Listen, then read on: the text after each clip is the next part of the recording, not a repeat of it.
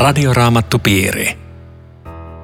Tänään keskustelemme psalmista 5 ja 6 Riitta Lemmetyisen ja Eero Junkkalan kanssa. Minä olen Aino Viitanen. Tekniikasta vastaa Aku Lundström. Psalmi 5 on otsikoitu sanoilla Jumala on auttajani. Tässä psalmissa nousee esille luottamus Jumalan huolenpitoon ja luen tästä kahdeksan ensimmäistä jaetta. Laulun johtajalle huilujen säästyksellä Daavidin psalmi. Herra, kuule minua, huomaa huokaukseni. Kuninkaani ja Jumalani, kuule kun huudan sinulta apua, sinua minä rukoilen. Herra, jo aamulla kuulet ääneni, aamun hetkellä tuon sinulle pyyntöni ja odotan vastaustasi.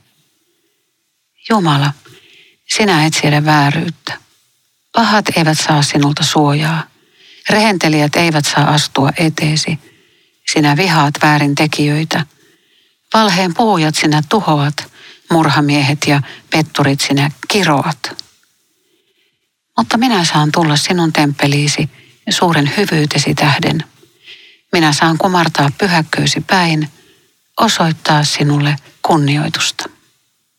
No eikö toisaalta sanota, että Herra antaa aurinkonsa paistaa niin hyville kuin pahoillekin ja niin tässä sanotaan, että pahat ei saa sinulta suojaa, mutta eikös Jumala koko ajan suojele pahoja ihmisiä myöskin? Ilman muuta suojelee, antaa joka päivä, päivä päivittäisen leivän ja toimeentulon ja paljon hyvää.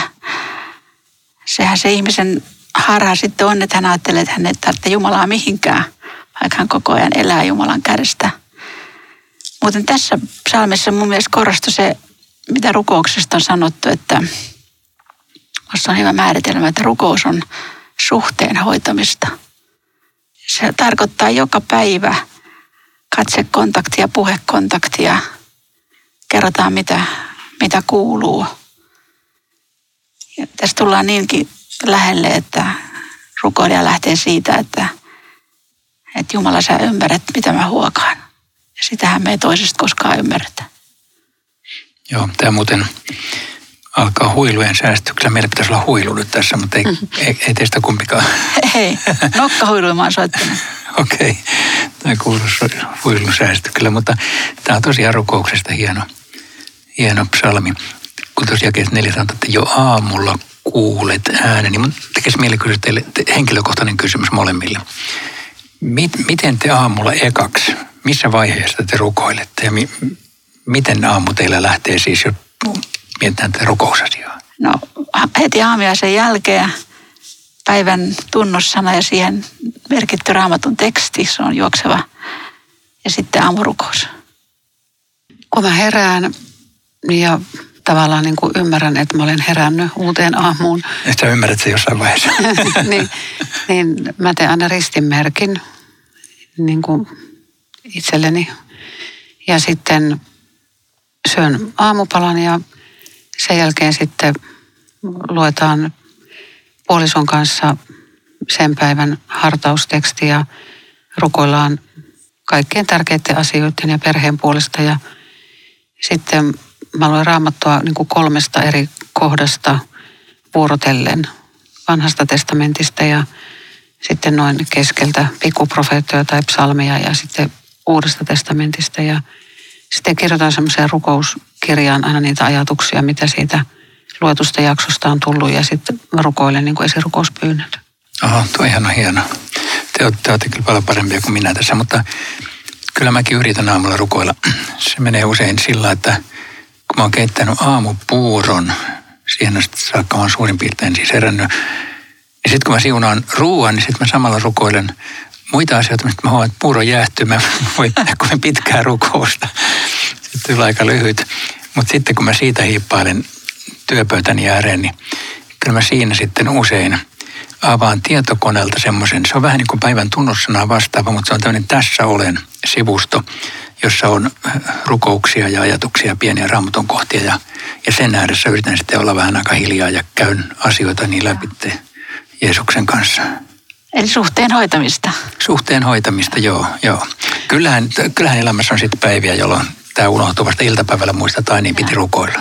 Kyllä mäkin joskus unohdan. Onko ja, ja, niin? joo, ja sitten se kuulostaa kauhean hienolta, kun sen tälleen sanoo, mutta kyllä monesti niin kuin tuntuu, että nyt pitää vaan lukea äkkiä tämä kappale ja kirjoittaa joku muutama rivi ja, ja sitten pitää, täytyy jo lähteä jonnekin, että siinä, siinä aina se oma tunnetila ei ole sillä tavalla niin kuin otollinen, mutta kuitenkin sitten on hyvä pitää kiinni, koska sitten se myös, myöskin ruokkii, vaikka se tunnetila ei olekaan siis kyllä, Tuossa kun oli köyhän rukous edellä, niin kyllä mä ajattelen, että mun rukous on joka päivä köyhän rukous ja keskittyminen on...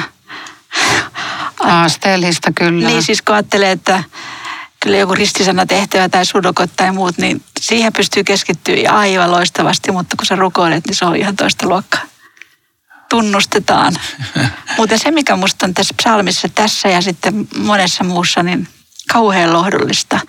Kun tässä huokastaan, huudetaan, rukoillaan, itketään, valitetaan, kärsitään. Miten moni psalmi, eh, rukous on vahva, vahvojen tunteiden lävistämä. Siis oikeastaan niin kuin voisi sanoa, että rukoukseen ylipäätä, ylipäätään kuuluu hirveä määrä tunteita. Ja tässä mun mielestä niin kuin psalmit ihan niin kuin antaa luvan, että, että tule, tule kaikkien tunteiden kanssa. Ja älä esitä yhtään parempaa kuin mikä on sun tilanne tänään. Joo, toi, toi on hyvä. Mä ehkä toi huomaa huokaukseni tuossa jakessa kaksi, niin ehkä se voisi sanoa sen ö, näkökulma, joka mulle on nyt ollut viime aikoina tärkeä rukouksessa jotenkin, että mä, ö, mua ilahduttaa se, että, että Jeesus tietää mun just täsmälleen mun sen hetkisen elämän tilanteen ja ne, ne mun sisäinen sen elämäni ristiriidat ja kaiken sen, niin hän tietää, että mun tavalla ei tarvitse niitä ollenkaan hänelle selittää, mutta siitä on mulle hyötyä, että mä vähän selitän. Ja mä, mä niin kuin talan tuun hänen juttusillensä tällä tavalla, että mä kerron, että nyt sä tiedät, että on tällaista ja tällaista. Ja, mutta mut tosi kiva, että jo valmiiksi tiedät tämän. Se on. Mitä, mitä sä vastaat siihen, että miksi me ylipäätänsä rukoillaan, koska Jumala tietää jo kaiken? Sepä se. Ja toi, mitä Riitta sanoi aikaisemmin tästä suhteen hoitamisesta, se on ainakin yksi elementti tässä, että jos mä en juttelisi taivaalliselle isälle, jos mä en juttelisi Jeesukselle, niin se suhde kärsisi. Siis eh, jotain puuttuisi mun uskon elämästä. Mä en, tai ei Jeesus niitä tarvitse oikeastaan, mutta mä tarvitsen. Että, että mä, mä juttelen hänen kanssaan. Ja se on vuorovaikutusta, se on sitä, se on dialogia. Mutta on se myös pyytämistä ja tässäkin sanotaan odotan vastausta. On se sitäkin, että hei, anna nyt vastaus. Eikä rukouksessa korostu sekin, että mehän puhutaan näkymättömän kanssa, iankaikkisen kanssa. Että se tavallaan niin kuin sitoo rukoilijan siihen näkymättömään maailmaan joka kerta, kun hän rukoilee ja muistuttaa siitä. Moni voi kyllä kokea ahdistusta joku, jotkutkin kuulijat, koska puhutaan nyt vuorovaikutuksesta ja jos mä rukoilen, niin mä en kuule mitään. Mä en saa mitään vastausta. Musta tuntuu, että mä niin kuin höpötän niin kuin papukaija ja se nouse kattoo korkeammalle se rukous ja mitä vuorovaikutusta se on? Millä tavalla mä koen, että Jumala vastaa mulle? Vähän huuda vaan niin kuin tyhjyyteen niitä sanoja. Mitä te tähän sanotte? Joo, toi, toi on kova kysymys, koska epäilemättä se on siis monen kokemus ja, ja toki, toki siis oma kokemuskin aika ajoin. Siis mä, mä koen, että kun mä, mä kerron asiani Jeesukselle, niin mä, mä jotenkin ajattelen, että hän nyt, hän nyt kuuntelee mua. Ja mun se on vuorovaikutusta. E, ei hän puhu mulle mitään, tai jos puhuu, niin hän voi täällä sanassansa jotakin puhuakin. Mutta se, että mä niin tiedän, että mä en huuda tyhjyyteen, vaan mä sanon asiat hänelle, joka ikään kuin on tuossa vieressä ja kuulee kaiken – ja vähän hymyilee mulle ja sanoo, että joo, mä tiedän toi jutun, kiva, että sä kerrot mulle. Tämä on ihan kiva, että sä sanot tollain, tota mä just odotin. Sano vielä lisää. Siis mä, mä tiedän, että se on näin vaikea, vaikea tota, niin siinä on ketään. Tämähän on niin kuin lukemattomien Jumalan ihmisten kokemus hädässä ja ahdingossa, että, että he on huutanut ja he on itkenyt vaikkei miltään tunnu, niin luottaneet siihen, että Jumala on sanonut kuulevansa ja auttavansa. Tästä mä pidän kiinni, vaikka, vaikka tuntuisi miltä tahansa. Ja, ja tota, tässähän jokainen psalmi kertoo tätä samaa viestiä meille tämän päivän rukoilijoille. Minä huudan ja sinä kuulet. ja ihmiset ehkä eri, eri tavalla sitten tämä, mitä mä kuvasin, niin, niin kuin ajattelee tai käsittää, jotkut rukoilee jonkun jonkun ikonin edessä tai näin ajattelee siellä. Mä omassa mielikuvassani näen niin kuin Jeesuksen Genesaretin rannalla seisomassa siinä Pietarin kanssa juttelemassa ja kuulen, kuinka Pietari sanoo hänelle jotain ja Jeesus kysyy, että rakastatko sinä minua ja sitten sit Pietari sanoo, että joo, että sä tiedät kaiken. Ja mä sanon tämän Jeesukselle aina, että joo, että sä tiedät Jeesus kaiken, sä tiedät, että mä oon tässä nyt ja ei mun tarvitse esittää sulle mitään, mä voin ihmisille esittää, mutta mä en sulle esitä mitään sä tiedät kaiken, niin se auttaa mua tosi paljon. Joo. Kun mä tiedän, että mä oon hänen edessään siinä, hän on tuossa mun vieressä. Joo. Näissä loppujakeissa 12 ja 13, niin aivan valtava taas tämä tunneskaala. Tämä alkutunnelma vaihtuu ihan iloon. Iloitkot kaikki, jotka sinun turvaavat. Loppumaton olkoon heidän riemunsa. Sinä suojelet niitä, jotka rakastavat sinua. Sinä olet heidän ilonsa lähde. Sinä Herra annat seunauksesi vanhurskaalle, sinun hyvyytesi suojaa häntä kuin kilpi. Siellä ollaan siis tämmöisessä valtavassa riemussa jo. Ja. Kumpa, kumpa teidän on helpompi samaistua tämmöisen ahdistusrukoukseen vai tämmöiseen iloitkaa kaikki?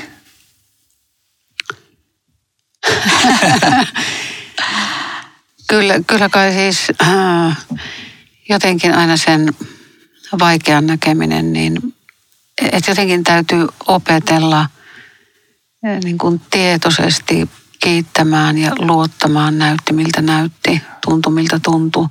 Että kyllä se ainakin mulla semmoinen luontainen, luontainen taipumus on siihen semmoiseen negaatioon jotenkin.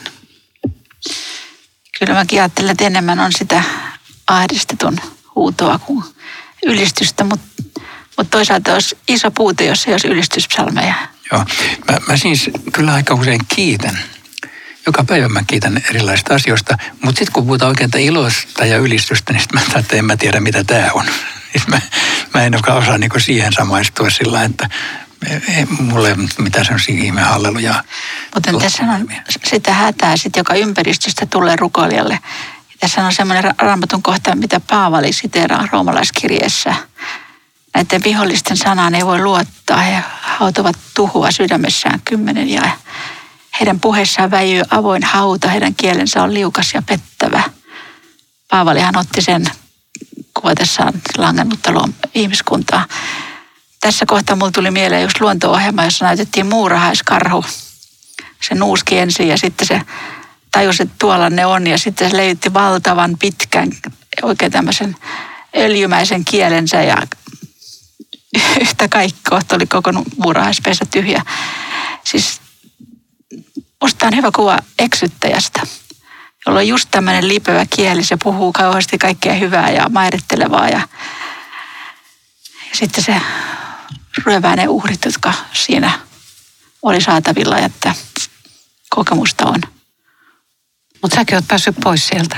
Kyllä, joo. Sen takia mä kiinnitän huomiota näihin kohtiin, koska tota, eksyttäjät on aina hyvin lipeviä, kun he puhuu. Tämä on Radioraamattu Piiri. Ohjelman tarjoaa Suomen raamattuopisto. www.radioraamattupiiri.fi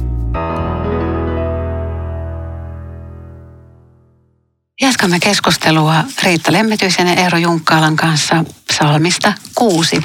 Minä olen Aino Viitanen. Psalmi kuusi on otsikoitu pyynnöllä paranna minut, Herra. Luenko tästä nämä jakeet? Laulun johtajalle säästetään kahdeksankielisillä soittimilla Daavidin psalmi. Herra, älä rankaise minua vihassasi, älä kiivaudessasi minua kurita. Ole minulle armollinen, Herra, minä olen nääntynyt. Paranna minut. Herra, tuska polttaa minun luissani ja mieltäni jäytää pelko. Herra, kuinka kauan vielä? Herra, käänny jo puoleeni ja pelasta minut. Auta minua, osoita uskollisuutesi. Kuoltuaan ei kukaan sinua ylistä, ei kukaan kiitä sinua tuonelassa. Olen valittanut itseni uuvuksiin. Yöt kaiket on vuoteeni itkusta märkä. Leposiani kastunut kyynelistä. Silmäni ovat surusta hämärtyneet. Näköni on himmentynyt ahdinkoni tähden. Väistykää luotani te väärintekijät. Herra on kuullut itkuni äänen. Hän on kuullut hartaan pyyntöni ja vastaa rukoukseeni. Häpeään joutuvat minun viholliseni. Pelko valtaa heidät. He syöksyvät suinpäin pakoon. Nyt pitäisi olla kahdeksankielisiä soittimia. Joo. Tätä, tässähän ei ole kerrottu taustatilanteesta, että mikä tämä on, mutta kun ihminen rukoilee näin, älä rankaise minua vihassasi, älä kiivaudessasi minua kurita, niin kyllä se joku ääritilanne on. Mun tuli tässä mieleen toi Paavo Ruotsalainen ja viimeiset kiusaukset. Siis kun ihminen on lähdössä pois tästä elämästä, niin kyllä tämmöiset äänenpainot nousee silloin, että Jumala mä kohtaan sinut. Ole minulle armollinen, älä rankaise minua vihassasi. Tämä on, tässä on joku erittäin erikoinen tilanne, jossa tätä pyydetään. Ei se ihan joka päivästä ole, vai mitä ajattelet? Mutta rankaiseeko Jumala? Niin tässä pyytää, että niin tapahtuisi, eikä, eikä tiedä vielä hiljaisen viikon tapahtumista, mutta tota, Jumalan viha on jotenkin semmoinen, jonka hän on tavallaan kohdannut, että hän on syntinen ja hän on pyhän edessä kohta mahdollisesti. Ja siitä tämä nousee. Niin, mä, mä ajattelen tässä kohdassa, siis toi, on juuri noin varmaan toi tilanne, mitä sä kuvasit, että meidän täytyy kuitenkin niin kuin varoa ajattelemasta niin, että Jumala rankaisee minua. Siis ihminen voi kokea juuri täsmälleen näin, ja kokeekin, mutta se on väärä tulkinta, että jos mulla on vaikeaa, niin se on Jumalan rangaistus mulle. Ja. Koska nimenomaan ei ole. Ja, ja tota, se pitää mun mielestä aika painokkaasti sanoa sen takia, että jokainen meistä saattaa jossain tilanteessa ajatella, että no tämä on nyt Jumalan rangaistus, koska mä oon elänyt niin huonosti, niin mä ansaitsen tämän. Ja. Niin kuin mä ansaitsisinkin. Ja. Mutta kun se ei olekaan Jumalan rangaistusta sen takia, että Jeesus on ottanut sen rangaistuksen päällänsä. Ja. Toisin sanoen mun elämäni koettelemukset eivät ole rangaistusta mun synneistäni. Kyllä, ja. Mitä ne sitten on? Hmm. No, jos mä sanon Jumalan rakkautta, niin se on vähän pahasti sanottu, mutta silti on totta. No, mutta keneltä ne ihmisen vaikeudet tulevat viime kädessä? Niin, se on, kova kysymys, koska, koska me voidaan varmaan, jos nyt voi näin yleistään vastata, että ne tulee kyllä pahan vaikutuksesta, mutta Jumalan sallimuksesta että ei meille kuitenkaan vaikeudet tule Jumalan tietämättä tai sallimatta. Tonkin voisi vähän avata että mitä on Jumalan viha, koska se menee läpi koko raamatun tämä käsite. Ja musta on aika tärkeää oppia se, että Jumalan viha ei ole rakkauden vastakohta, vaan se on armon vastakohta. Ja se on, se on tavallaan niin kuin Jumalan vastaus sille, että ihminen kieltäytyy hänen armostaan ja syntien anteeksi antamuksesta. Et ihminen helposti ajattelee, että Jumalan viha on joku tämmöinen piilevä ominaisuus, että yhtäkkiä se saa joku raivokohtauksen. Mm-hmm. Mutta pitää muistaa, että kun Jumala vihastuu, niin siinä on kaikki ne hyvät ominaisuudet läsnä, joita me muuten tiedetään Jumalasta. Hän on rakkaus ja oikeamielisyys ja laupeus ja ja hyvyys silloinkin, kun hän joutuu käyttämään tätä asetta ja hän vihastuu. Mun täytyy palata vielä tuohon psalmiin 5. Usein kuulee sanottavan, että Jumala rakastaa kyllä syntistä ihmistä, mutta ei syntiä. Ja sitten täällä kuitenkin sanotaan, että sinä vihaat väärintekijöitä, petturit sinä kiroat. Että eihän meistä kukaan synnittömänä täällä elä, vaikka olisi kuinka kristitty ja tullut Jumalan lapseksi. Me ollaan väärintekijöitä kaikki. Joo, ja, ja tavallaan siinä mielessä kaikki myöskin Jumalan, jos näin voi sanoa, kirouksen alaisia. Mutta kun Jeesus kantoi juuri sen kirouksen, tuli kiroukseksi meidän puolestamme. E, toi raamatun kohta pitäisi ehkä lukea niin, että Jumalan viha jää näiden ihmisten päälle, jos ne ei käänny Jeesuksen puolen ikinä – niin ne jää sinne Jumalan vihan alle sitten iku, ikuisesti. Että et se olisi niinku tämmöinen, että ei Jumala niinku ole, suuttunut väärintekijöille. Ei. Jos olisi, niin me, hän saisi meille olla suuttunut. mutta että se, se on varmaan ikään kuin sellainen loppukommentti, että väärin tekeminen johtaa tähän. Kyllä joo. Kristuksen ulkopuolella on vallitsee Jumalan viha. Muuten tämä, tässä tulee ja niin lähelle tätä ihon alle tämä jae kolme. Ole minulle armollinen Herra, minä olen nääntynyt. Siis tässä on niinku rukoilijan argumentti, että miksi Jumala sun pitäisi nyt auttaa ja olla armollinen. Kato, kun mä olen nääntynyt. Mä ihan heikoilla. Tässä mä ajattelen, että jos mä menen joltakin ihmiseltä pyytämään apua ja sanon nämä samat argumentit, että hei kuule, mä oon aivan nääntynyt ja heikoilla, niin en mä välttämättä sillä argumentilla apua saa. Vaan auttaja katsoo, että tota, ehkä sun pitäisi mennä sen, sen ammattiauttajan luokse. Voit saada, jos on tosi hyvä ystävä sulle. Saatat saada.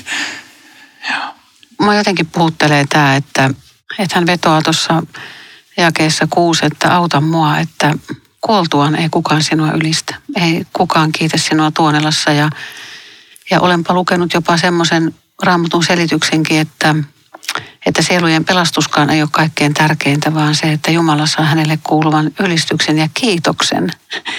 Ja, ja tämä on jotenkin, mutta sä sanoit siihen Riitta tosi hyvin, hyvin sen kommentin, että voiko ihminen kiittää ja ylistää, jos häntä ei ole pelastettu. Että, niin, toi, toi, toi kuulostaa musta saivartelulta. Että... Joo, mutta, mutta miten sitten, että, että jääkö ihminen hengen hedelmää vaille, jos hän ei osaa rukoilla Jumalan kunnian puolesta, vaan tuo aina niitä omia rukouspyyntöjään? Ei tietenkään. Ei tietenkään. Ei, ei, ei siinä mitään tuommoista sääntöä ole. Mä en tiedä, mistä olette keksinyt. Tota, hei, voisiko tässä miettiä tässä jakeessa kuusi, ei kukaan kiitä sinua Tuonelassa, että onko tämä todella näin. Koska tota, ajatelkaa nyt, Jeesus menee kuolemansa jälkeen alas Tuonelaan. Ja kerrotaan, että kertoo evankeliumin niille, jotka nouvan aikana eivät olleet sille kuuliaisia. Niin kyllähän mä sanoisin, että kyllä siellä Jeesusta kiitettiin ja ylistettiin. Ja tämmöinen, että Joo. näin alas tulee arvo. Mutta onko tätä sanottu meille noin tarkkaan? Tämä on, tämä on hypoteesi jollain tavalla. Niin, ja siis mä ajattelen tästä jakeesta kuusi, kukaan ei kiitä sinua Tuonelassa, että tämä pikemminkin vaan heijastelee sitä vanhan testamentin maailmaa, jossa ei vielä oikein tämä tämmöinen näkökulma ole kirkkaasti esillä. Se on siis vanhassa testamentissa se usein loppuu kuolemaan. Siis sen, sen yli ei paljon nähdä. Kyllä täällä on pieniä säteitä, jotka vie sinne päin, mutta ei kovin usein. Tämä on vain tämmöinen toteamus. Musta tästä muutenkin on aika tärkeää, että me ei tehdä liian konkreettista teologiaa yksittäisistä psalmijakeista, koska ne on rukouksia. Ja, ja rukous on, on semmoista, semmoisia toteamuksia, että se, se ei avaa koko teologista arsenaalia saman tien. Yeah. Mutta oli tosi mielenkiintoinen ja hyvä näkökulma. Niin, sitä voi miettiä, että kyllä. kyllä se varmasti ilon, Joo. ilon sekasta tunnetta aiheutti, että Sovi, Jeesus tuli sovitaan, tänne. Sovitaan, että asia on näin. Tuossa tuo jakes neljä, mä olen tuon alleviivannut, Herra, kuka, kuinka kauan vielä? Tämäkin on kyllä aika tyypillinen rukouksen silloin, kun asiat on oikein solmussa, että Herra, milloin tämä loppuu? Että kuinka, kuinka kauan sä niin kun annat tämän jatkua tai miksi sä et jo vastaa. Sehän on, se on hirveän tavallinen rukouksen muoto. Ja minusta se, sekin, että se lukee täällä. Että se on, se on tämmöinen samaistumiskohde. Hei, ja. toi rukoilen näin, mä rukoilen näin. Mä oon samalla viivalla ton, ton tyypin kanssa. Ja ajattelet, että ilmestyskirjassa ne pyhät siellä huutaa ja rukoilee myöskin, Herra kuinka kauan, niin. ennen kuin sä puutut tähän maailmantilanteeseen. Kyllä, ja sitten heitä rauhoitellaan. Joo. Mutta mua jäi kiinnostaa tämä Tuonela jakeessa kuusi. Miten raamatun mukaan ja, ja kristinuskon mukaan, mitä me voidaan sanoa Tuonelasta, millainen paikka se on? Onko siellä eri lokeroita ja onko Tuonela paha paikka vai hyvä paikka vai onko siellä pahat ja hyvät eri louseissa? Ja... No se, siis Uudessa testamentissa oikeastaan tämä Tuonela ei taida olla paljon muualla kuin siinä Luukkaan evankeliumin kertomuksessa, missä on tämä, tämä Abrahamin helmassa ja, ja tota, tämä Lasarus, josta, josta näyttää, että se olisi ikään kuin joku tämmöinen välitila, siis kuoleman jälkeen, mutta ihan, ihan kuin vielä siellä lopullisesti perillä taivaassa, kun ne pystyy keskustelemaan jopa keskenänsä ja näin. ei voi tehdä mitään semmoista teologiaa, että on joku vaihe ensin ennen taivasta tai näin, vaan että kuoleman jälkeen ihminen on taivaassa tai kadotuksessa. Ja minusta siihen ei mitään uusia yeah. väliportteja pidä rakentaa, vaikka semmoisessa tietenkin pieniä vihjeitä raamatusta semmoisen saa. Muuten ennen kuin lopetetaan tämä luku, niin musta on hyvin lohdullista tämä ja yhdeksän. Herra on kuullut itkuni äänen. Kun ollaan puhuttu rukouksesta, niin tässä on tämmöinen viesti ainakin mulle, että, että Herra, mä en, mä en osaa rukoilla, mutta sullehan riittää, jos mä itken. Sä ymmärrät senkin. Ja sitten on jäi kymmenen, hän on kuullut hartaan pyyntöni ja vastaa rukoukseen. Niin se on se kannattaa kyllä alleviivata, koska, koska tota, niin, hän lupaa vastata. Joo. Radioraamattupiiri. Rukoillaan yhdessä. Kiitos Jeesus, että sinä kuulet meidän jokaisen hartaan pyynnön. Sinä näet, mikä tuska meillä polttaa tällä hetkellä. Miksi me olemme nääntyneitä? Miksi meitä pelottaa? Auta sinä Jeesus jokaista, joka nyt huutaa sinulta apua. Vastaa sinä jokaisen rukoukseen. Seunaa meitä, johdata meitä ja auta meitä luottamaan sinuun ja sinun apuusi. Amen. Tässä oli kaikki tällä kertaa. Palataan jälleen viikon kuluttua. Hei hei. Radioraamattupiiri. www.radioraamattupiiri.fi